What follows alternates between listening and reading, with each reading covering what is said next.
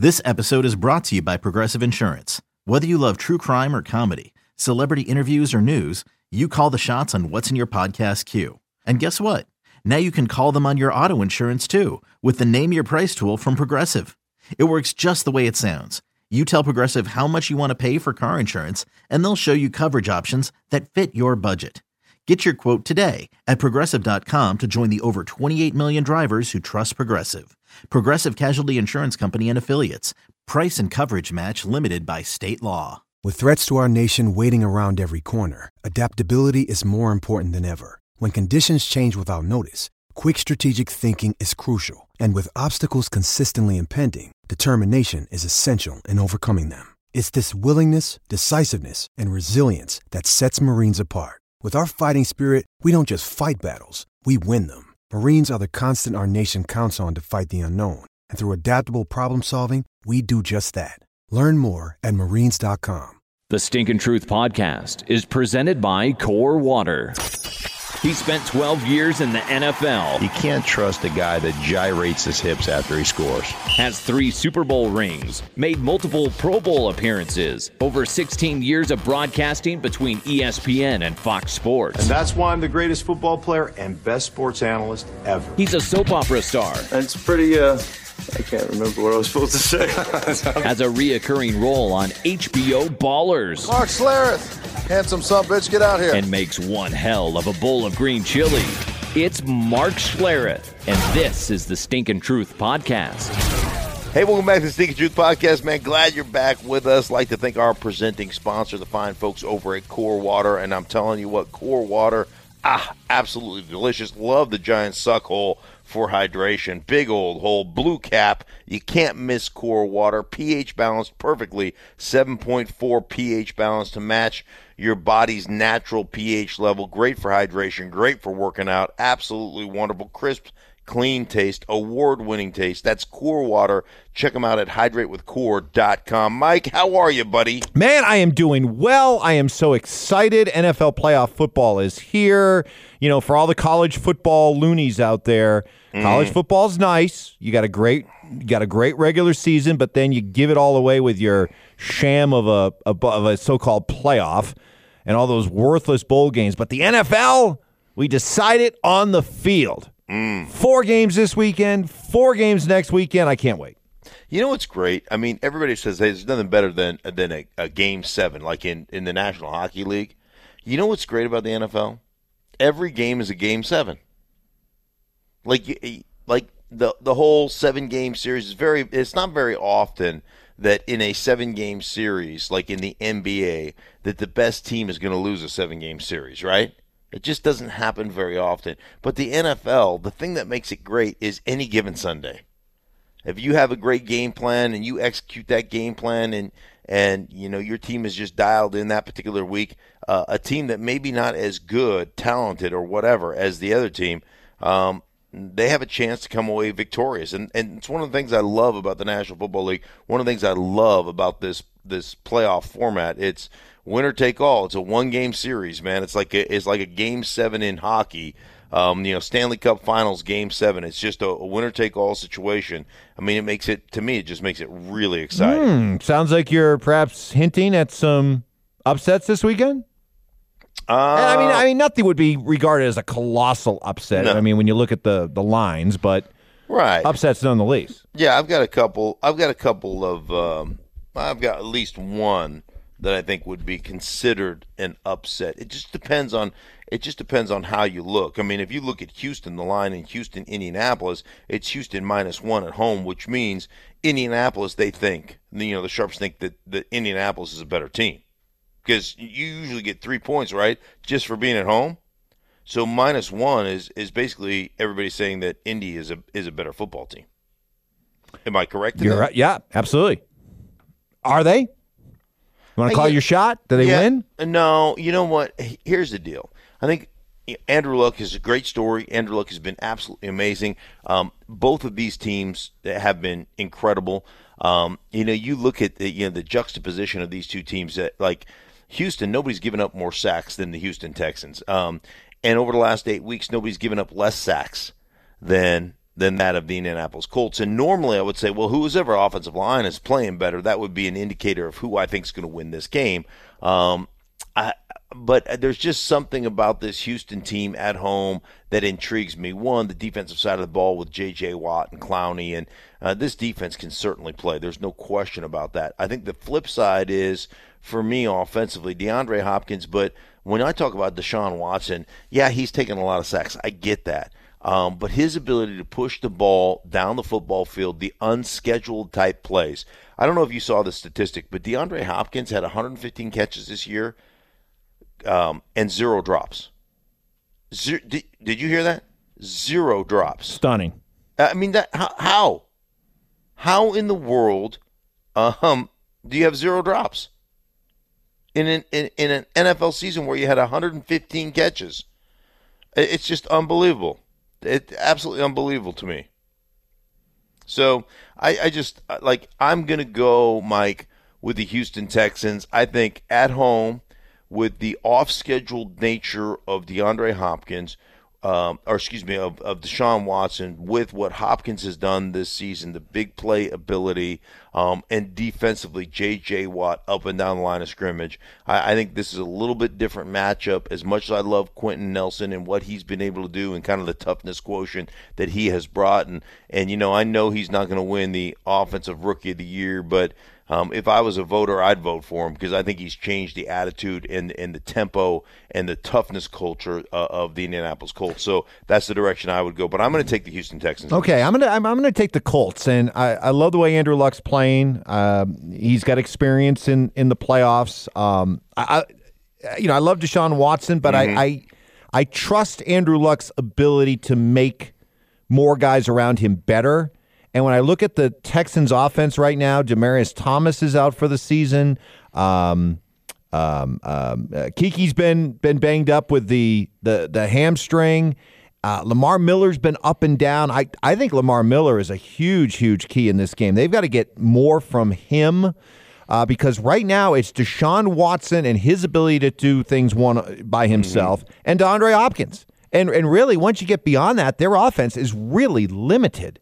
So I just like the Colts' ability to do more. Plus, they're playing very good defense. So I'll take the Colts. So yeah, okay. I mean, I think it's fair. Like that's a game that to me, I think they split in the regular season. They win in overtime one game in the regular season. I mean, I just like they're pretty evenly matched, Mike, and I could see that game. I could certainly see that game going either way. So. I mean, talk about a fence rider, but I could certainly see it going either way. But I'm going to take the home team. I'm going to take Houston. All right, so we got some disagreement there. What about that other AFC game? You got the Chargers, Ravens, just a couple of weeks ago. Ravens dominated, but that game, I wonder. Let me toss this out. That game was in L.A., and I'm sorry, you've called games there. It's no home field advantage. It's a terrible atmosphere for the Chargers to play in. I wonder if they may really rally around the idea that it's just them, us against the world, on the road, in Baltimore, against mm-hmm. a team that dominated them just a couple of weeks ago. I get the sense the Chargers are going to rise to the occasion this one. Yeah, it's interesting you say that because everybody is like, well, I mean, they've played them once before, so there's going to be an opportunity here to really do something special and to kind of change the quote-unquote narrative and yada, yada, yada, yada, yada, right? I mean, I think that's what you look at. And then I've heard a lot of people say, hey, listen, this team since Lamar Jackson's taken over in Baltimore has averaged about 230-plus yards rushing per game. But the Chargers limited them to about 160, and Lamar Jackson probably had his best passing game of the year. And he still was only 12 for 22, which is about 55% completion percentage for 204 yards. So like there's going to be a lot of people that are going to look at that and say, well, they got to see him once, and being able to see that kind of triple read or triple option offense kind of that they're running, they'll be able to shut that thing down. Let me just say this, like when you study them on film, and I did a game probably. Week 15 that Baltimore ran. And I'm watching the film of the Ravens, and I'm like, every time I'm like, holy shit. Like, That's the biggest, I played for 12 years. I've been a broadcaster for 18 years. Okay, so 30 years of being involved with the NFL. I blocked for a 2,000-yard rusher in Terrell Davis, right? So I know what a good running game looks like, right? Would you agree with that? You know, I kind of know what that looks like. I'm like, Mike, I was like watching film like, oh, my God, I've never seen a bigger hole than that. And then the next play I was like, oh, my God, that's a bigger hole than the last one. I was like, oh, my goodness. Like, it was constant throughout this whole process. And as I'm breaking it down, I'm watching the way they run the option. And they'll essentially bring players from the weak side to the strong side. So once you've set your formation, whether it's a motion or whether it's, after the snap, because they're running it, a lot out of shotgun and some other situations, but they'll like get a tight end or a receiver that crosses the formation. And if you split it in half, there'll be three guys that are unaccounted for on the backside of a play. And they'll option the first guy. They'll option the onside, let's call him the defensive end. So they're basically playing off of him. He's unblocked. And in doing that, they'll motion a tight end across, and they'll like fake like they're going to block him, and then they'll slip out and get to the second level. And now they've gotten, on the front side of it, if you've got, like, let's call it five defenders on that half of the ball, they've got seven blockers. And because they're optioning one guy. So it's really like, when you're running the ball, it's not 11 on 11 or 10 on 11 like traditional football. It's really like 13 guys on 11 guys, because they've pulled guys from the backside to the front side, and you're on the backside of a defense unblocked, but you can't make a play. Like, you can't get over there, and it's pretty unique. And I hear, well, they've seen it now; they'll be able to adjust to it. I've heard that before, like with the cheetah in Kansas City. Like, he's the fastest player. Like, I had one defensive coordinator, actually the defense coordinator of the Baltimore Ravens, Wink Martindale, tell me, I've never seen a faster player in all my years of the NFL. Never seen a faster player. And everybody says, oh, yeah, we've seen his speed now. Now we're going to adjust to it. Yeah, okay. As he runs by you and still makes plays every Sunday. You've seen it. And you think you can adjust to it, but I just don't know that you can adjust to it. And I think they're not getting credit for it. They're a top one or two defense in scoring, one or two total defense. They are the most tied together defense from a disguise standpoint and getting to where they need to be and doing it efficiently that I have seen in the NFL. They're legit, and I mean, they held Phillip Rivers to 181 yards passing. They intercepted him twice. And they held Melvin Gordon to 41 yards rushing. I think they had about 50 and change total yards rushing against this Baltimore defense in scoring 10 points. They're legit, man. Yeah. I like the Ravens. Okay, I'm going to go with the Chargers. I still think we very rarely see rookie quarterbacks excel in the NFL playoffs. And I just think at some point Lamar Jackson's going to submit a performance that says, yes. He's okay. A rookie, so all I'll right. go with the Chargers. By the way, these are our moneymaker. Yeah, let's do them. So okay. I've got you've got Houston -1. I've got Indy +1. Okay, and you've got Baltimore -3. I've got the Chargers +3. And just a reminder for all you folks out there, our moneymaker picks always brought to you by the fine folks at Bud Light and the Bud Light team cans. If you haven't gotten them, they're really cool. If you're a big fan of the team, maybe you're a big fan of these playoffs. So Mike is going to be sipping on Indy, the Indy team can Bud Light. I'll go Houston, and I'm going Baltimore. You're going the Chargers. All right, that brings us to the NFC games and Dallas and Seattle. And If I could make a request for the TV gods, the TV broadcast, is how you do the box inside the box when you're watching TV? Oh, yeah. I want the game action, and then I want just down in the like right or left-hand corner of my screen, I just want a constant camera fixed on Jerry Jones' owner box. Because if this game is close, especially in the fourth quarter, with all the playoff failures of the Cowboys in the past, just to watch the reaction of Jarrett throughout all this will be just it'll be like the highlight of the broadcast. Can't give me enough Jerry Jones owner box shots. Yeah, no, that would be absolutely incredible. Especially if Seattle's putting it on them. Like, if it's a tight game, you know, he'll be into it. But if Seattle's up by 10 late in the fourth quarter, his head is going to explode. It'd be awesome theater. You know, it'd be just awesome television. You know, it's interesting because these two teams are constructed in a similar fashion, Mike. They both want to run the ball. They both want to control the line of scrimmage. They both, you know, that's who they are. I mean, there's nobody that runs the ball more than Seattle. I think 55% of the offensive plays are running plays. They're the number one team in the league as far as yards rushing per game at about 158, almost 160 yards, obviously. So that's who they are. You know, this is what's interesting to me. Like, this game is going to come down to a possession game. And what I mean by that is the normal possessions that you get in an NFL game are about 12 to 13 possessions. Each team's going to get 9 possessions. So then it comes down to this. In those 9 possessions, who do I trust at the quarterback position to make a play? Do I trust Dak or do I trust Russell Wilson? And especially in the red zone, because Dallas is one of the worst red zone teams in the National Football League. Who do I trust more? Do I trust Dak or do I trust Russell Wilson? And I trust Russell Wilson in those scenarios, in those situations. I think Dallas probably has a better defense. Well, I don't think. I know they have a better defense. You know, they have a better offensive line.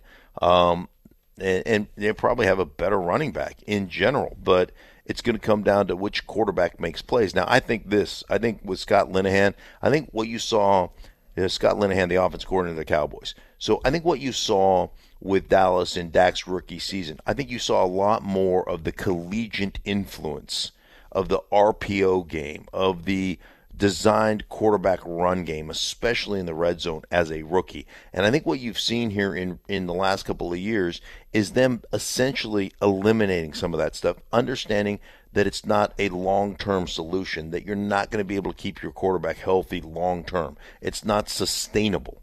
And I think what you have to do for Dak Prescott is you have to break that stuff back out, especially in the red zone. You have to make them more multiple in the red zone to cure some of those red zone woes that the Cowboys have. And so I think there's going to have to be 7 or 8 designed runs for Dak Prescott in this game, especially down there in the red zone, to take advantage of his athleticism and to open up some of the pretty basic route combinations they have in the red zone. I think that's what they're going to have to do to win this game. But still, when push comes to shove, I'm taking Seattle because I think Seattle's quarterback in Russell Wilson will make more plays in the long run than Dallas's quarterback. Well, fair enough. Although, boy, this is becoming interesting for our Bud Light moneymaker picks, because I'm going to take Dallas minus the 2. You're going to take Seattle plus the 2. I just wonder if we're letting past performance cloud our view of this game. Like, we're so used to seeing the Cowboys choke in these type of games that they seem to be lugging that into this one. And Seattle is a team that, you know, because they've been the Seahawks for so long, we're giving them the benefit of the doubt that they'll once again rise to the occasion. And I wonder if neither one of those teams are who their predecessors used to be. You know what I mean? Are we letting ourselves be clouded by that, either positively for Seattle or negatively for Dallas, too much? Right. Yeah, no, I mean, I think there's always that point, and I think the fact of the matter is that Dak has been up and down. You know, you've got one of the better offensive lines in football. You've taken over 50 sacks. You have a propensity to hold on to the ball, and the red zone woes are real. Now, I'm telling you what, if they change kind of what the offense that I suggested they do, I think if they do that and they fix some of the red zone issues, I think they win this game. But again, I just, in a limited number of possessions, who do I trust to make some big plays? And I just trust Russell Wilson more to make a few big plays. That's kind of where I'm going on that. So that's you and I again are we're going head to head on every game, which leaves us Chicago and Philly. Chicago's a 6-point favorite over Saint Nick and the Eagles. Yeah, I think this is where St. Nick actually stumbles, and some of the some of the polish wears off, so to speak. I just, like, the Chicago Bears, when you look at them at their core, I think they're listed as a 3-4 defense, but they really play a 5-man front. And when they play, and I've talked to their coaches about this, that we really try to be kind of more of a, I would call us a 5-2 defense. So meaning we're going to cover all five of your offensive linemen, and we're going to find a way to be one-on-one. And if you're going to chip Khalil Mack, which you're going to have to, bring an extra offensive player in, whether that's tight end or running back, however we're going to get that done. The bottom line is we're going to find a way to get one-on-ones across the board. And so if you're double teaming Khalil Mack, Akeem Hicks is going to be one-on-one, and he's an absolute beast. Or Leonard Floyd is going to be coming off the edge one-on-one with a running back if you're sliding protection. So that's what Chicago does. And I'm just telling you, over the last couple of years, I have seen elite-level defenses take their teams very, very deep into the playoffs and even to the promised land for a championship. The 2013 Seahawks did it.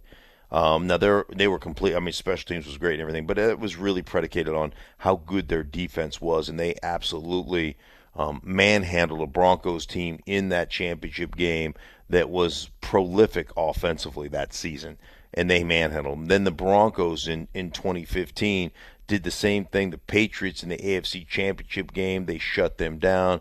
The Broncos, with an offense that was anemic, brought their team a championship. So we've seen this in the past, all the way back to the 85 Bears who did it, or the 2000 Ravens, maybe the biggest example of a team just dragging an offensive team that was weaker to a championship game. I think Matt Nagy, the head coach that was a former coordinator in Kansas City, is a weapon as far as a play caller is concerned and adjustments in game.